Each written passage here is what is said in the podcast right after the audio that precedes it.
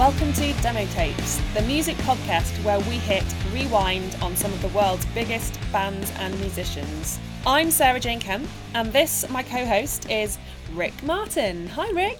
Hi Sarah, yeah, thanks for using my proper title this I thought week. I thought I've kind of exhausted all of them now. Well, maybe we haven't, but I don't have any in the back of my mind this week, so I think we're just going to have to deal with Rick Martin. Yeah. Simple, standard, bog standard. Maybe series two, I'll introduce my middle name as well, and we'll both have middle names in our in the names that we introduce ourselves with. Why not? Let's mix it up. It's always good to mix it up. How are you? How have you been? What have you been up to? Uh, yeah, I've had a good week actually. Um, so went to a gig at the weekend. Uh, slightly different sort of gig though Okay. than, than um, I'd normally go to. So it was a poetry gig. I know exactly who you're going to talk about here. So yeah, it was John Cooper Clarke. So when I Yeah. say it's a poetry gig, it was at the Palladium. This wasn't some you know beatnik cafe in some corner of East London. Uh, this was probably, Probably would have been suited better to be in there, really, with John Cooper Clarke, right? I said to the mate I went with, it was the equivalent of going to see Coldplay and thinking that you're into indie because it's it's like seeing the biggest name in poetry. But um, I'd, I'd, I kind of been a fan of John Cooper Clarke uh, for years. You know, you see him on things like Have I Got News for You. Um, he's a big name in the music scene. I remember when I used to interview. Uh, Jon McClure, the Reverend, and um, he would talk about him. Alex Turner, obviously, is a fan of his. Um, and Arctic Monkeys did record one of his poems on AM. Um, I Want to Be Yours is obviously a John Cooper Clarke poem that they uh, adapted in, into song. Um, and he's he's just a legend. He's just a, he's just a complete hero. You know, he's 69, nearly 70. Um, and you know he, he perfor- he's, he's known as a punk poet because he doesn't just perform poetry in you know your kind of typical louch sort of uh, sort of style. You know he he holds the microphone like Johnny Rotten. You know Yeah, he yeah, yeah. he delivers it in a real kind of staccato sort of rhythm. Um, He's got that stage presence as well. I've seen him. I've seen him at the Barbican actually a few years ago. Again, another uh, venue that you probably wouldn't necessarily uh, link to John Cooper Clarke, would you? It's No. kind of a bit of a juxtaposition, isn't it? In a very grand, a bit like the Palladium, in a very grand venue, but you've kind of, kind of got this really gritty, raw.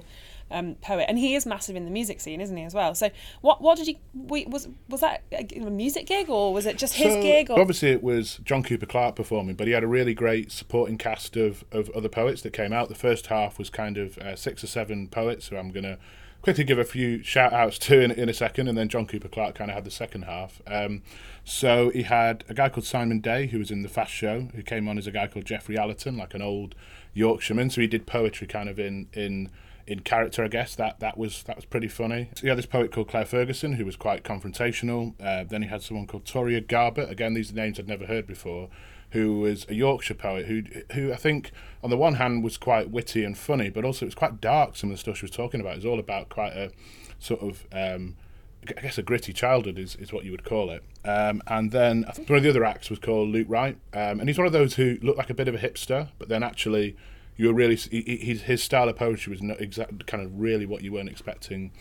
Um, to hear, and he did this really interesting poem about Iain Duncan Smith, where the the, the Tory politician, quite left wing as you might imagine in, in the kind of poetry scene, and um, he said he set himself a rule where he could only use the vowel I in the poem. So the whole poem, it was all consonants and then just the vowel I, no A's, E, I's, O's. that's incredible. That's really amazing. How did how do you how much work must go into that?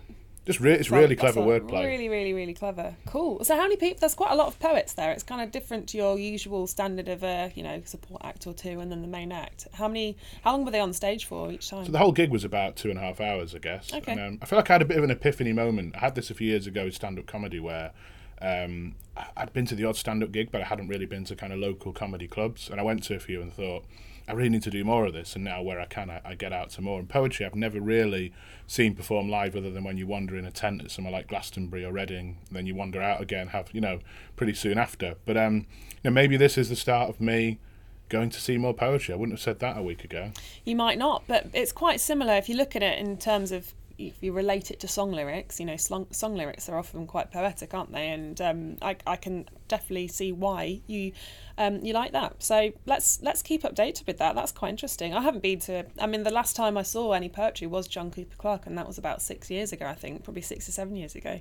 So maybe I need to get back into that as well. What a but, hero. But but for now, I mean, at the, n- next week, I think I mentioned it before. If I didn't mention it, I can't remember whether um, I did. But I'm going to see Lauryn Hill, and I cannot wait. Um, so she's doing her 20th anniversary tour of the Miseducation of Lauryn Hill, and it was a massive album for me when I was younger and used to lock myself in my room and sing and sing, sing, not rap, sing along to it. Hmm. Um, uh, but yeah, no, I'm, I'm doing that on um, next Monday, so I'll be able to tell you all about how that was um, next You're, time. you're predicting this is going to be in your top 10 gigs of your of whole time, aren't you? I don't know. It's a weird one because uh, I've heard that.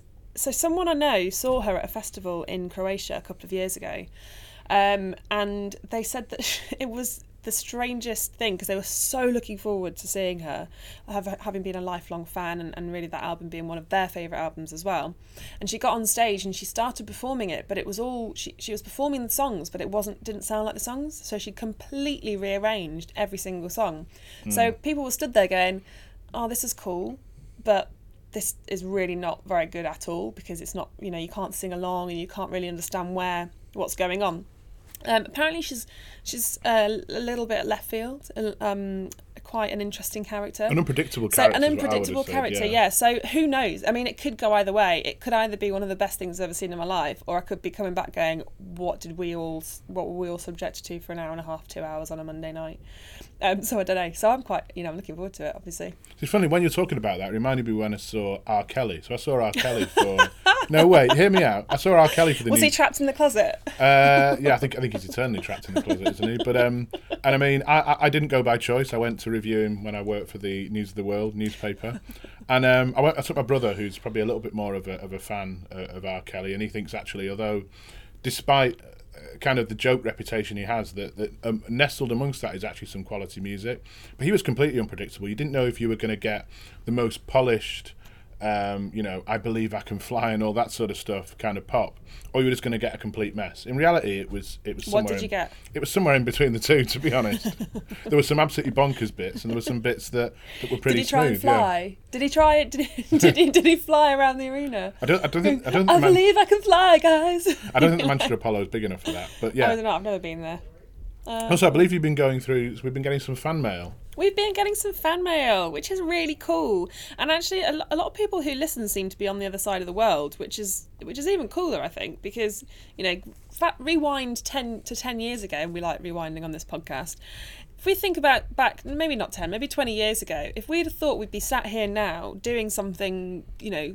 Vaguely creative, I guess, um, talking about something we love, and having someone email us from the other side of the world to tell us they love what we're doing and kind of sharing their stories as well. I wouldn't have believed you, and I would have thought. I mean, I think we take it for granted these days. I think we take social media and the kind of connectivity of the world a bit for granted. Um, but I'm kind of thinking back to my childhood self, what I would have been thinking. But anyway, yeah, he he got in touch, um, and it's a guy called Damon M. Say hi, Damon. Um, and he said, I thought I'd share my most important music memory since you asked.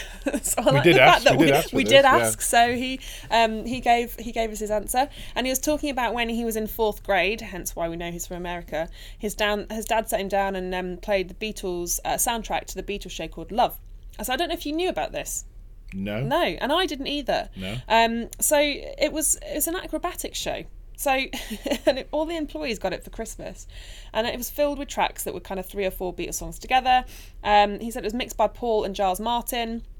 And some of the versions aren't too bad. And the first track was an a cappella version of Because.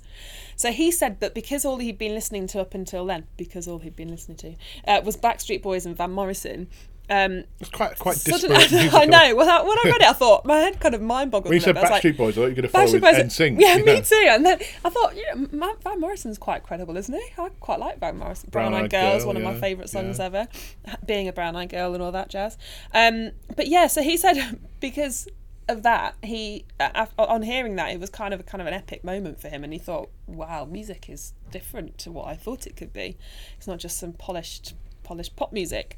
Um, so then he said next summer he grew his hair out, took up playing guitar, which he still does to this day. And he said if that hadn't have happened when he was younger, then he might never have been into music as much as he was today. And I actually went onto Spotify, it is on Spotify, and listened to that because track um, as I was reading the email and it was yeah it was it's really good I'd never heard of it before so so recommendation love recommendations um, and I'll probably go back and listen to that again so thanks Damon know, if, you, if you've got your own kind of musical moment that changed your life, we'd love to hear them. And we are looking at putting together uh, when we get enough of these, uh, we get you know we're starting to accumulate a little pile of these now.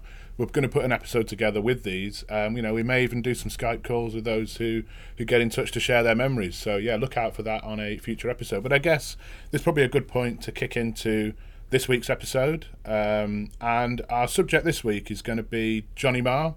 I think we kind of thought about this whether this should be a Smiths episode or a Johnny Marr episode, and we've kind of la- landed on Johnny Marr for reasons I'll probably go into um, in in a little while. I guess for this week's episode, we are going a bit further back in time. You know, re- the episodes we've done up to this point have been with artists that emerged either during our lifetime or someone like Blur, where they yeah they, they emerged when we were quite young, but they were kind of a key part of, um, of you know they were still active, I guess, when we were growing up. But you know, in Johnny Marr, this is someone who was part of one of my favourite bands of all time, the Smiths, um, in the '80s, and the band split up before I was out of nappies, sort of thing. But that's funny, isn't it? Because you, I was thinking back about this, and when I was on the dance floor, the indie discos back in the day, I would, ha- I didn't even, it didn't even compute, compute that they, the songs I was listening to were from before I was, well, not before I was, maybe before, yeah, the, the year I was born. Some of them came out in '86, didn't they? Yeah, which is the year Queen I was Dead born. came out '86. So, yeah, and it's funny. I don't think you really compute that because they're still relevant.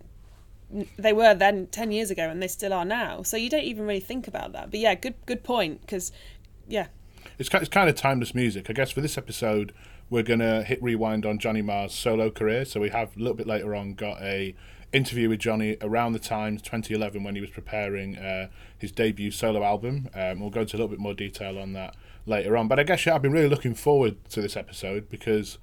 Um, the Smiths and, and Johnny Marr, and you'll probably notice I'm excluding Morrissey there for reasons I'll go on to in a minute.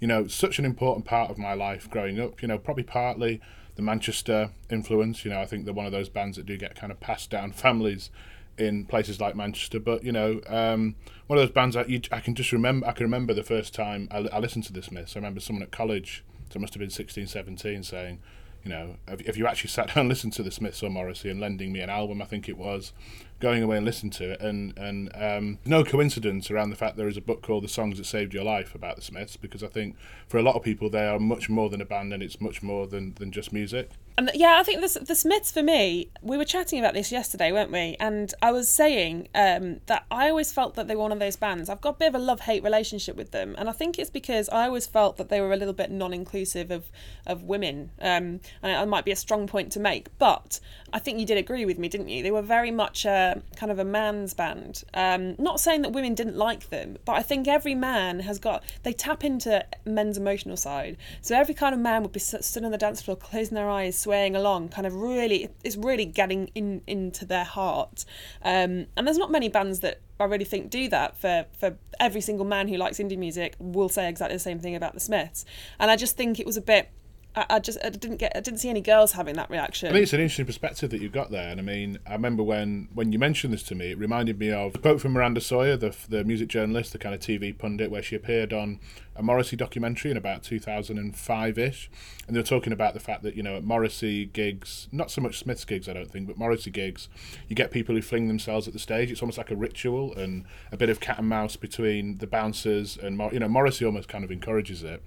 And she was saying, you know, the thing is when you look at that, it's always it's always men. It's always men that are doing that. It's never women. Mm. You know, so it does. I I think they say that it stirs up the homosexual side in heterosexual men. That's what's been But I suggested. think so. What is it about? I mean, because Morrissey is is a, a is a massive presence. I mean, we're not we're not taught. This podcast isn't about Morrissey, but I think Morrissey is a ma- you know massive part of this mess. I think if people you ask majority of people, they'd say Morrissey rather than Johnny Marr or the other two. I don't even. I'm not a Smiths fan, It's, it's so funny. I don't know. It's funny you refer to them as the other two because that's how Morrissey refers to them. Oh, is because, it? because of the court case where they tried to sue him for um, for royalties. And and yeah, I think you know why did I love the Smiths? It, it, it was the lyrics. It, it was kind of Morrissey's delivery, but I think more than anything, it was Johnny Marr's guitar. You know, I Yeah. think in that same documentary I was talking about, called Being Morrissey, I think it's called. It was on Mm. Channel Four. Still find it on YouTube. We could probably put a link in the social media to it um, you know, Morrissey talked about what it was he loved about Johnny Marr's guitar, and he said he heard kind of great sadness in the rolling chords. Um, you know, and Johnny Marr is, is a really interesting guitarist in, in kind of the influences he's got. You know, he's kind of, he said he's been quite influenced by chic and kind of funk style of guitar, Yeah. and kind of mixed that with kind of classic sort of Johnny Thunder sort of stuff, 50s stuff, and kind of mixed in with the punk stuff as well. So for me, I mean, I think he is the greatest British guitarist of all time, certainly the most um, talented, and and um, I think that was that was the big draw with the Smiths for me. With just those, if this is someone like How Soon Is Now. I mean, I still I've asked him this question myself. How did he come up with that riff? I mean, it's barely even a riff. It's like um, it's like it's been played through a washing machine or something. You know, it's it's and apparently he's he's never been able to recreate how he did that exactly. He's Oh, never really? quite. I think I think I read that somewhere that it's so difficult to do Mm. that he's never quite recreated that that sound again. But I mean, the Smiths as well as that. I mean, I do agree with you on that as well. But the the, the lyrics, going, just going back to the lyrics a minute, just because I've got one particular lyric from, from one Smith song, um, kind of goes around my head and as kind of the most beautiful, one of the most beautiful lyrics. And that doesn't always happen with me, as we know, we've talked about. But um, and if a double decker bus kills the both of us, to die by your side is such a heavenly way to die. What a lyric! And the way that he sings it as well. So I think for me, that's a what. Which come on, So that's there. fact So man. that's, so that's there is a light that never goes out. There we go. And I, I do really, really love that song. And um, I think it's in a, a film as well. I can't, can't remember which film it's in, but it's just, it, it's used so well in that film.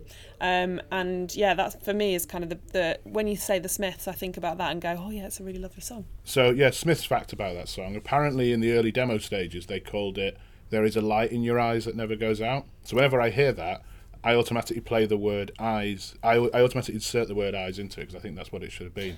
I'm exactly the same with Thriller by Michael Jackson. So Thriller by Michael Jackson was demoed as Starlight rather than Thriller, and I think Starlight would have been a better word for that. So this is Starlight. I think just makes more sense for that song. But anyway, And well, I think one of the reasons I love it is because it was used in one of my favourite films, um, which is 500 Days of Summer.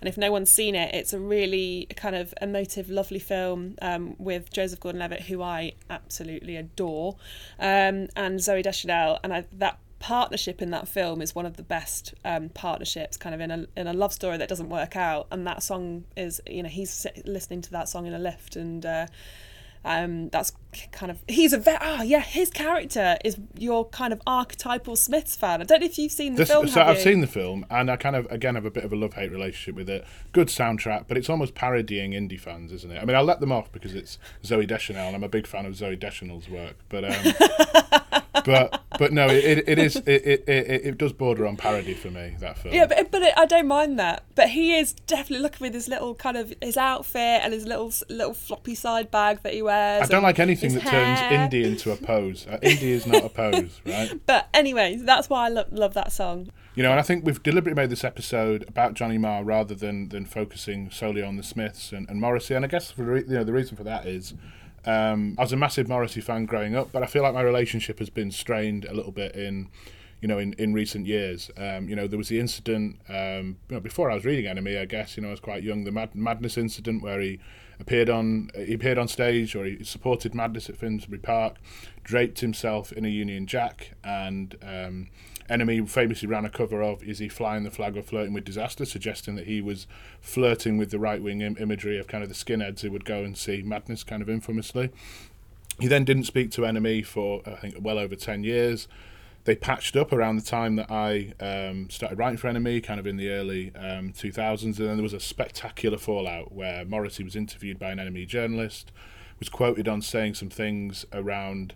I think he said something along the lines of the gates have been flooded in terms of immigration. He started making some comments about immigration. You never hear an English accent in Kensington, and even through that, I thought, well, you know, it's just a cantankerous you know, old man. He took NME to court. It did actually go to court, I think, in the end. Um, I remember one of my old NME colleagues said it was a bit like, he was also a Smiths fan. It was like your parents were divorcing. You know, NME and Morrissey were were falling out. But I think even, I think he's tested the patience of even the most ardent um, Morrissey fans with some of the things he's he said recently and some of the, you know, he's publicly backed for Britain, who are an unequivocally right wing um, sort of political party. So, you know, I almost equate this a little bit to Michael Jackson. You know, um, there are things that go on in Michael Jackson's personal life that we all kind of pretend haven't that, that we're not aware of or that we don't have suspicions around because the music's so great. That's kind of the way I think it's going with with with Morrissey for me. But I guess you, You know. have to kind of you have to try and separate the. I guess you don't.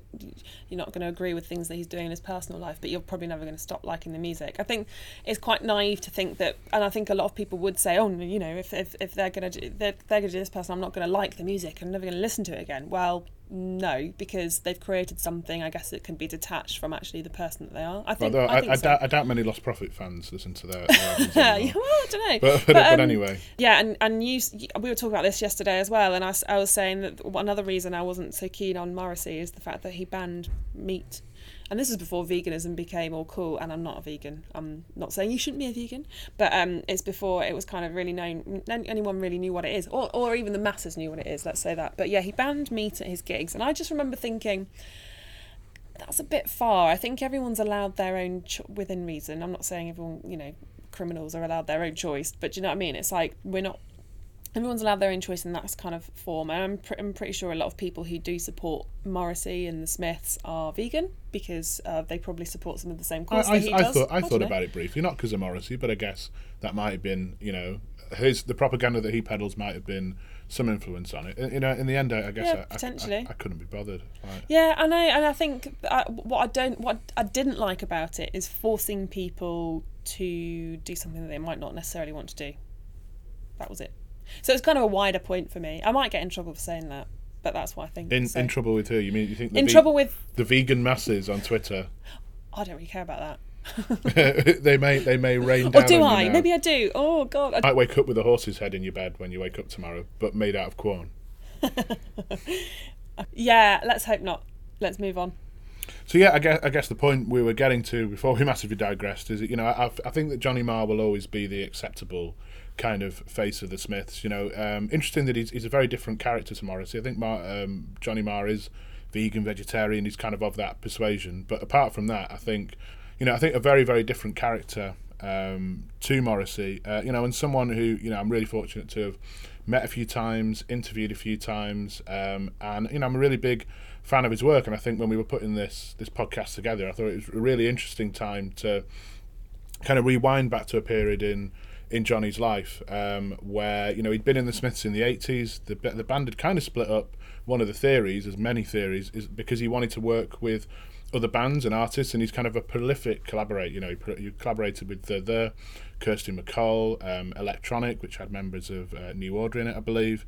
Um, and you know, around the time that I interviewed him in 2011, he'd just been in the Cribs, so he'd, he'd kind of joined forces with the Cribs, which is, was an interesting dynamic in of itself. And something I didn't know actually until I listened back to this interview. Uh, I don't know why I didn't know that, but I found that quite interesting. Quite a very you know big age gap. Um, two very different bands in my eyes as well. Two completely Well, not, different. not just that. The Cribs is three brothers, so to have three brothers and then And to then put Johnny to put to put Johnny Marr in, and but he'd also been in Modest Mouse for a period Yeah, yeah, yeah. before that um, as well. So this this like is a guy. about him. It's kind. It's a real, as you said, a really collaborative approach. He's got a real kind of collaborative uh, collaborative streak, and I think that's because he wants to challenge himself. He doesn't want to be pigeonholed as that, that guitarist from the Smiths. He wants that to do guy from the Smiths who was different- different things. That's that's why I think he is at the genius level, not just in terms of his guitar work. He's not a genius singer. I think he'd be the first to kind of admit that that he's not a singer kind of by trade, but he can he can sing. But in terms of his kind of creativity, he's, he's a producer um, and just an all round kind of uh, kind of nice guy. I think that's what every, that's what everyone says about him. You know who's ever kind of um, you know has ever kind of pa- crossed paths with him. Yeah, definitely. Well, I guess shall we listen to it then? Um, we're going to play a little. We're not going to play it all, are we? Because I think it was quite a long interview. Quite a long and- interview, yeah. So we'll play kind of the highlights. of it. Yeah, definitely. And uh, yeah, I guess enjoy, guys. And we'll, we'll have a quick chat about it afterwards as well. So, sh- shall we have a listen? I mean, it's, it was quite long, so we're not going to play it. We'll, we'll just play the highlights and then we'll talk around it afterwards.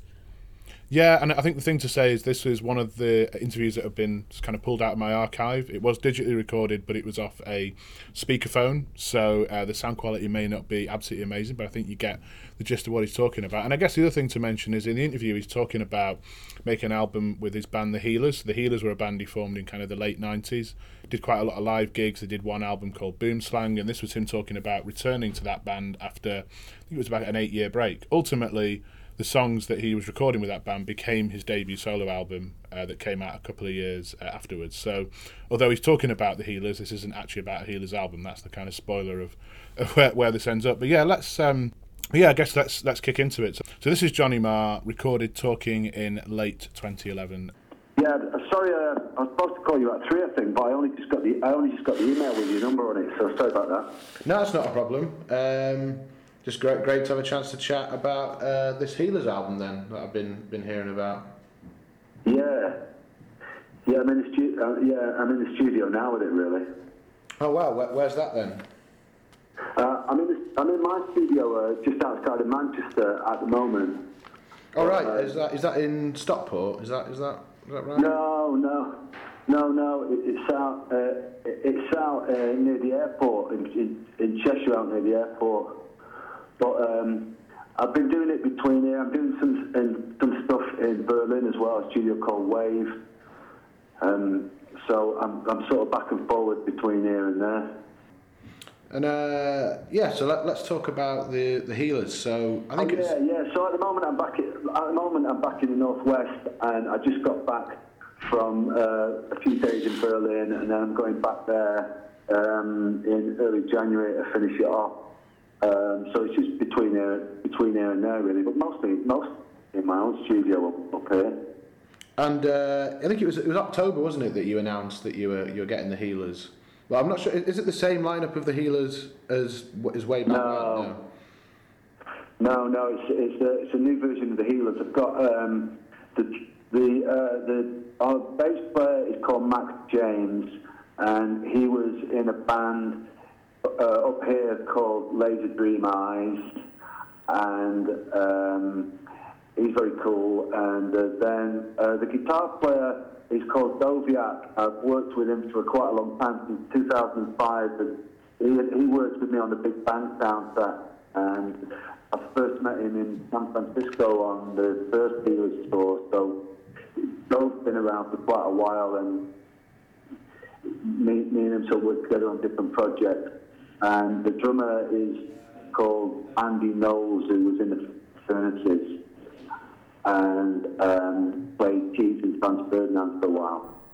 Ah, cool. Yeah, it's a brand new lineup, and they're, they're, they're, they're really the band are um, the band are a, a real creative entity, and are, are really in the thick of it together. They're, they're not some some anonymous bloke hiding in the shadows. Yeah, and, and what, what what was it that kind of sparked you to do healer stuff? I And obviously, by the sounds of it, healers is quite a loose term, really, for kind of your sort of I wouldn't say solo projects because it's in a band, but it's kind of the stuff you do Yeah. with, your kind of you know revolving well, I say revolving group of musicians, but the musicians that you're working with at any one time. Yeah, what, what started it was well, um, what the, uh, when the Cribs got to the end of touring, Ignore the Ignorant, that um, th- there was a plan for them to have a year off, and um, I, I started getting some ideas for songs together, and I, I didn't want to take it, take a year off, basically. So uh, I started thinking about turning them into songs of my own and getting some ideas for lyrics, and um, then I got on a roll and started writing quite a lot. Um, after those after those last crib shows, and um, the songs just kept coming, so I got quite excited about touring them really, and um, that, that was why I decided to put the Healers back together, um, having a lot of ideas for songs and, and, and wanting to get them out and connect with uh, uh, people who follow me. So, so I guess what you're saying is that you, these are the these are the songs that you would have worked on with the Cribs when you were in you know when you were with the Cribs for that for that period. No, I don't think. No, I don't think so. Because as soon as I because as soon as I started singing on them, they turned into a different thing. I just, uh, I just, uh, riffs wise, I started, I started coming up with quite a lot of riffs.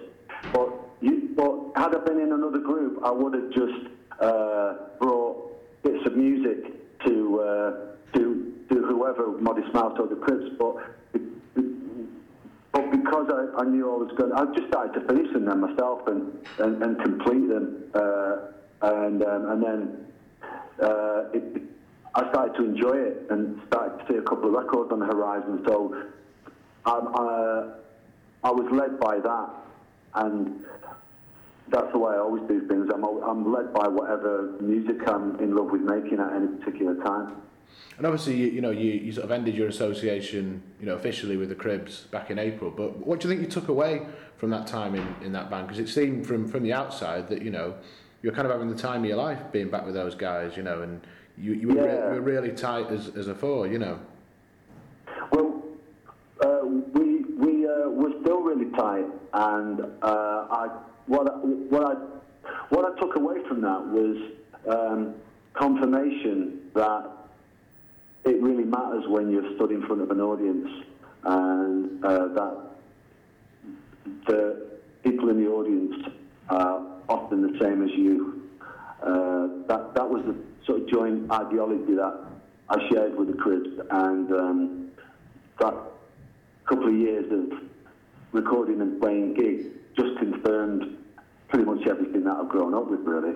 So it wasn't necessarily something new, it was more of an affirmation of uh, a shared philosophy. Does that make sense? No, no, no, completely, completely. And, and Yeah. do, do you think there's there's a chance that they will work on any of your healer stuff with you again, or is, is that is that you know, is I, I doubt that because they're an entity in their own right and, and I'm an entity in my own right. So I'm excited, very excited to hear uh, hear how their stuff turns out and um, uh, and and get together and uh, uh, just hang out socially. But uh, the, the, the the thing we all share is a is a commitment to what we're doing. So I wouldn't expect anything other from them, other than uh, from. And I wouldn't expect anything other than for them to just be 100% committed to what they're doing, and um, as uh, and they know that I'm the same with with what I'm doing. So we're all busy. It's nice. cool? Yeah, and um, I was listening to Boomslang again this morning. I, I hadn't put that album on uh, in you know in a good couple of years since because obviously I knew I was having the chat today, and um, Oh yeah. I'm I'm just kind of wondering where where the sound is now with the Heels. Obviously that was like you know coming up to nine years ago. It was a different band. Yeah. Um, you know, it was a different time in, in music really. So Exactly, yeah. It's a, it's a very different. Uh, it, what I'm doing now is very different from from back then, simply because of the passing of time and uh, a lot of the shows I've played since then, uh, particularly with Modest Mouse and the Crib and uh, uh, the gigs I've recently played. More importantly, the gigs I've played recently with the Healers, because I started writing the songs and it was all, when, when I started writing songs, it was always uh, the idea to go out and play them live before you record them. Now, almost any band that I've been involved with has always uh, liked that idea, but actually pulling it off is a different matter. But in our case, we did it, and I'd like to do it some more, and I'd like to do it every time I make a record. So we get into I I start with I start off the songs, we get into a rehearsal room, we kick them around, and then I book some shows uh, in um, Manchester and New York, and we went out and road tested them as well as some of the older stuff, the some of my older stuff, and um, went down really well, and it's the best way to to know what you're doing and put them really under the spotlight, literally. And that has had a big bearing on it, really. We planned on being, we planned on being a live group, whereas the first record was me sort of feeling my way into being a frontman and trying to find out how, how to do it. Uh, all the gigs that I've done over the last five years has, and all the singing I've done has made me approach it very differently. And um, the tempos are up, and um, the words are more of a reflection of me living on this island, because I'm much more conscious now of, of the place and the time that I live in, and um, I'm trying to reflect that. And um, it was uh, first record was difficult, and this record isn't uh, isn't difficult. It's always work, but I really enjoy it. The first one was hard. Because I mean, I mean, you know, I, I hope this is fair. You know, these are fair comparisons. But listening back to Boomslang this morning, I was getting hints of, of Liam in the vocals. I was getting hints of, of you know, John Squire in the guitars, and, and that and it did sound like a, an album very much rooted in Manchester. So I was wondering if if your kind of experiences of the past sort of, you know, decade or, or so, you know, and living in Portland and uh, being in Modest Mouse and. You know, and, and Yeah. I, I was wondering how, how that's going to now translate, sort of nine years on, into into the to the sound, and Well- ma- maybe you're singing differently. I, d- I don't know. Well, um, I sing differently because I've been singing live for a lot for sort of five years, and before that, I hadn't really done it, and I was learning what learning about my sound. Um, but it's, you can't really, honest with you, can't compare the Healers now with Boomslang record in any way. Um, back then, there was something in the air that me and my musician friends were all feeling, and now it's nine years later and it's something different. And um, I'm also a little more feeling a little less collaborative now uh, uh, with the healers um, because um, uh, when I collaborate, I, I collaborate with other groups, whereas the healers is just all about what I want to do. Uh, it was, the, the first lot of healers was, was still kind of collaborative, really. Uh, there was a lot, quite a few people involved in it, and whereas now, um, you know, it's it's more kind of uh, um, sort of focused on on me getting out my ideas, really, and it, uh, it's. What can I say? I've just played a lot. Of sh- I've just played a lot of shows since 2005.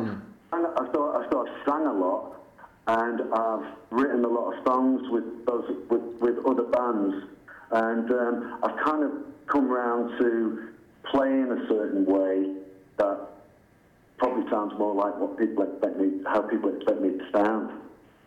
Yeah, and I'm, I'm sure I read an interview recently that you were saying that there's possibly going to be two. You're going to, you're doing like at least two albums next year, and even a Yeah. a film soundtrack. So, how's how's that? Is it does that mean you're putting out two albums with the Healers, or you're putting out an album with the Healers and then an album with someone else? No, I'm going to put I'm going to put two Healers records out. The idea is that we put the first record out and and start to play or have a, a lot of stuff recorded, um, not necessarily finished, but recorded so we don't have to go away again and you know and and disappear for a while and and get into that whole kind of predictable cycle that bands seem to have to do these days.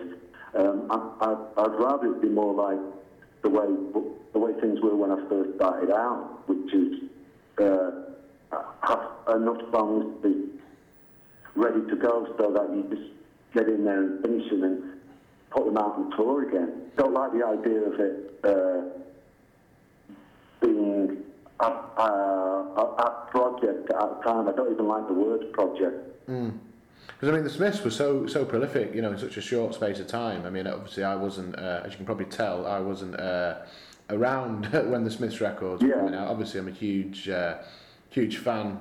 Many, de- you know, a couple of decades, three decades on, but. Looking, looking back, you know, you look in the in the kind of you know the annals, the rock history of the Smiths. It seems like you put an album out, you know, one month, and then maybe nine months later there was another album ready to go, and it and it, you packed in a lot in a, in a kind of short space. So, is it is it kind of getting back into that? Because obviously that would be a huge, you know, in terms of you know it's taken nearly nine years to get another Healers album out. Um, to then to then switch it to being nine months rather than nine years feels like you're going a bit back to the Smiths. You know, they're almost like the ethos Well, of the Smiths.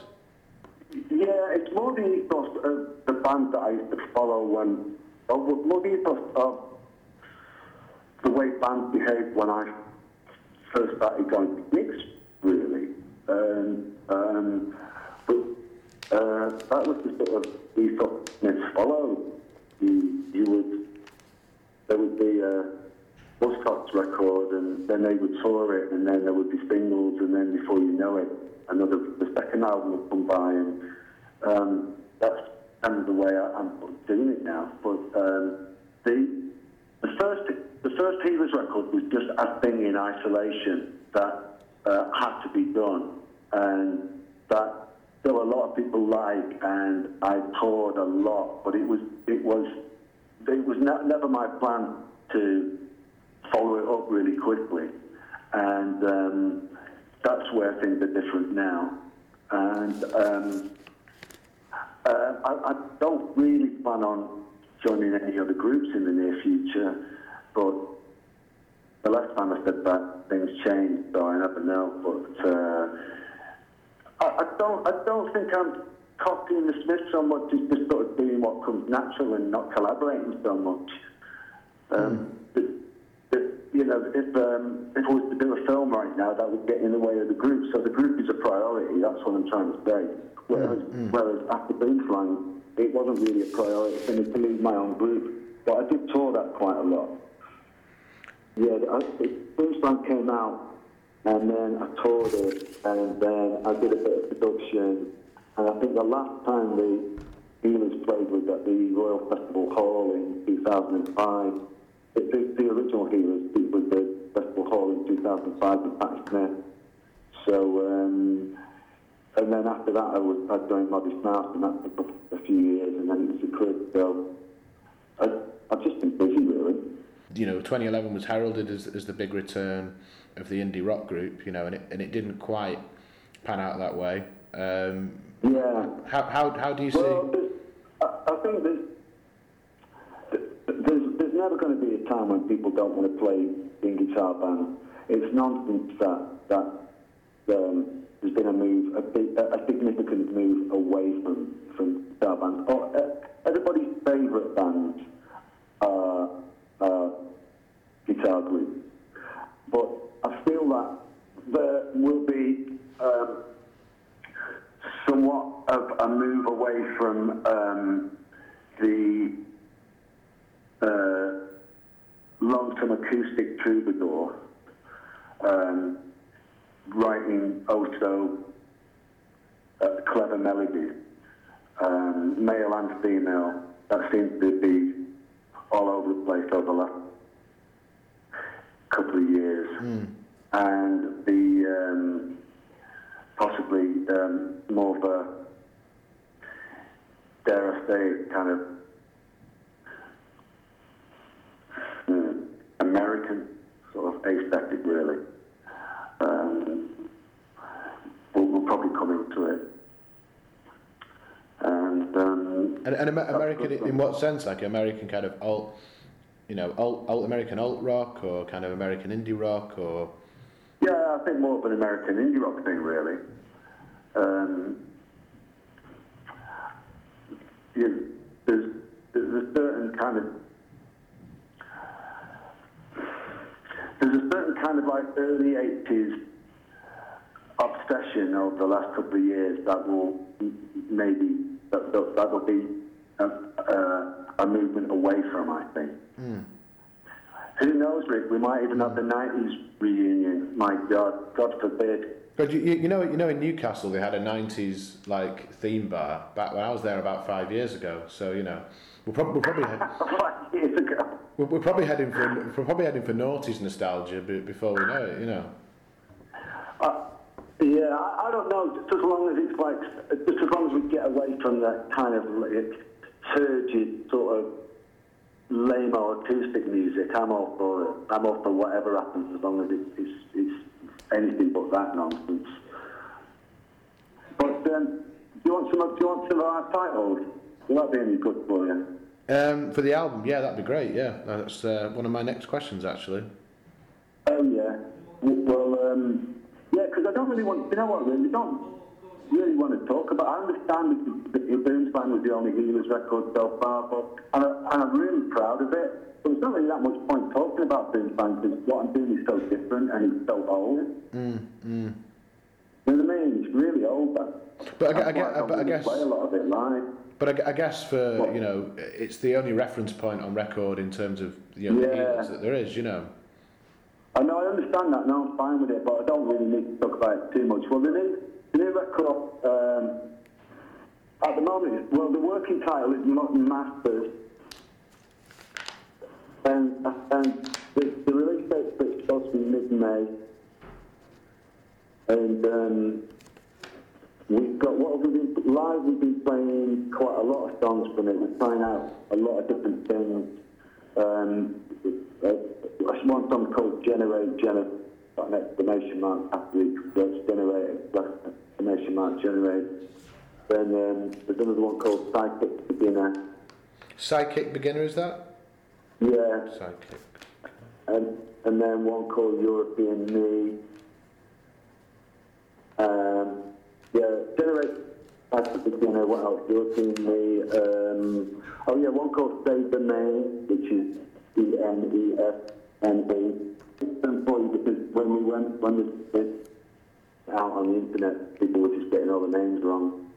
And then there's another song. What else are we doing? Oh, uh, one called "The Right Thing Right." I don't know whether we did this one live, but we've got one called "True Love Confusion" as well. And um, yeah, so it's just about being on a being on a weird little island and living in interesting times. That's kind of what I'm.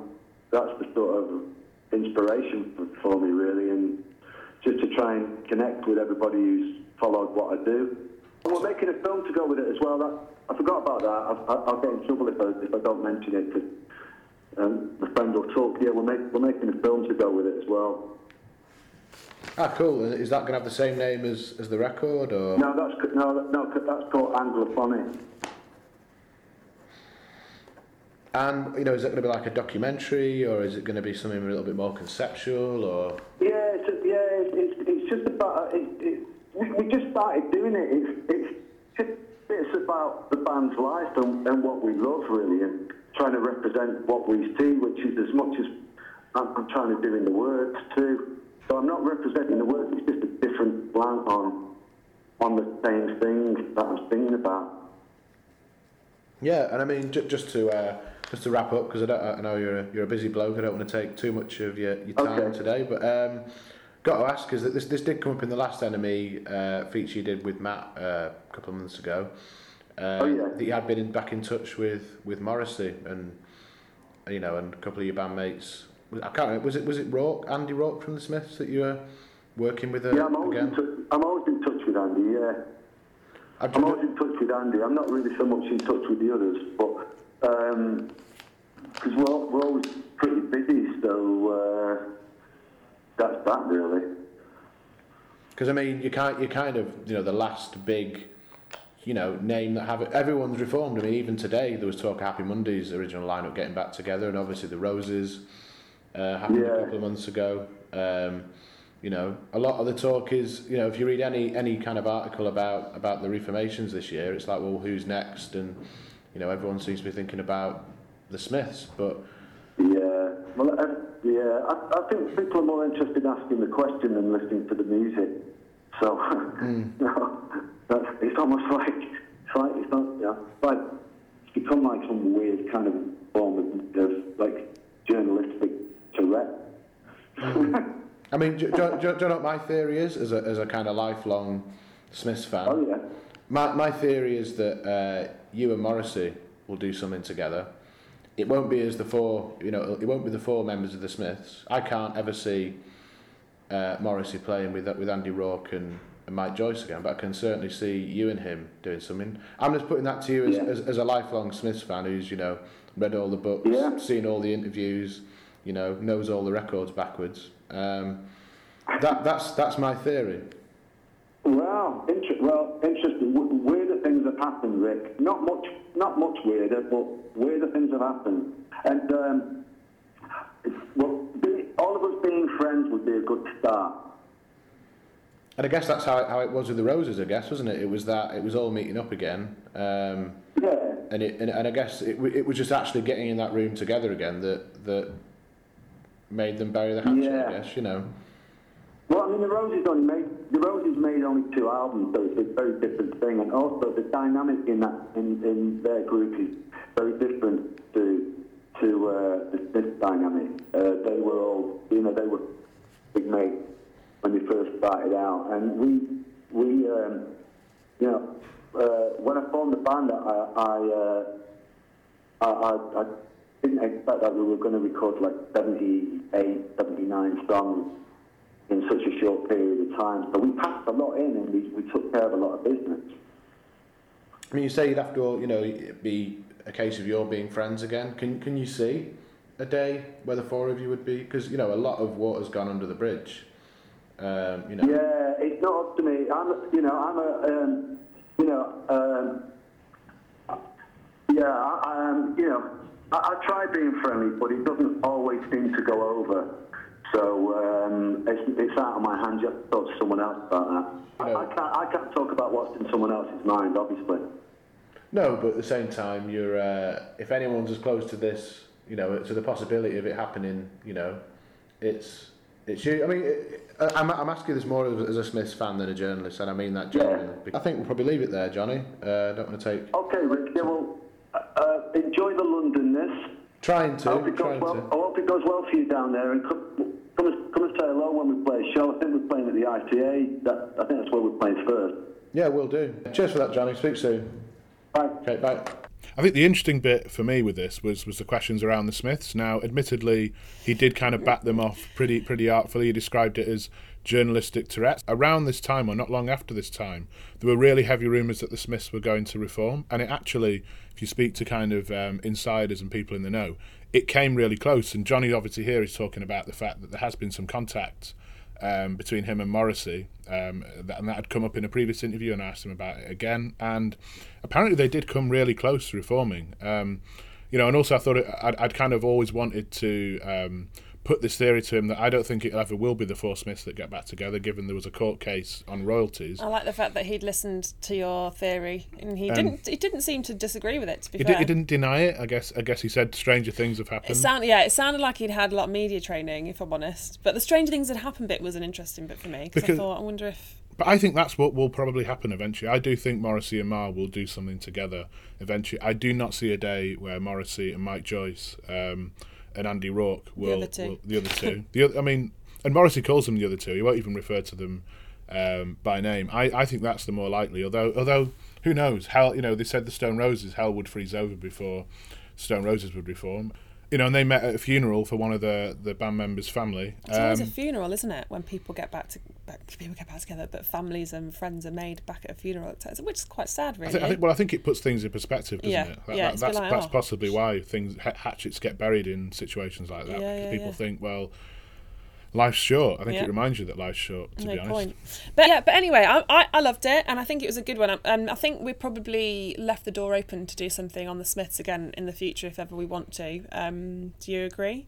Yeah, absolutely. Maybe, maybe Johnny will come back on. It would Uh, be good. Yeah, maybe we could try and get. I mean, he's still doing stuff, isn't he? If, if him and Morrissey ever get back together, that would be awesome. If we could try and get those. Obviously, Morrissey might not want to fe- feature on the show, but Johnny seems to be kind of a guy who likes interviews and likes collaboration. So who knows? Um, but yeah, so thanks for listening, guys. Um, if you want to get in touch with us, which obviously we we love, um, we love hearing from you all. Um, you can email us on demotapespod at gmail.com. Um, we've also got social media. You can find us on um, Twitter and Instagram at Demo Tapes Pod. And we have a Facebook group as well. We've not been as good, quite as good um, on that recently, but we can ramp it up a bit. But again, anyway, that's Demo Tapes Podcast on Facebook as well. Also, uh, we are on iTunes, Spotify, and Audio Boom if you did want to go and subscribe if you're not already. Um, and on iTunes, if you could leave us a five star review, it really does help. Uh, it helps us and it'll help us to continue doing what, we- what we're loving doing at the moment. Um, but yeah, so next week we are uh, going to be talking about something a little di- little different. We've got a bit of a curveball coming up. Yeah, let, let's let's keep that under We're wraps. going to keep now, it under wraps, yeah. Um, but yeah, so thank you again for listening, and uh, we will we'll see you next time. See you next week.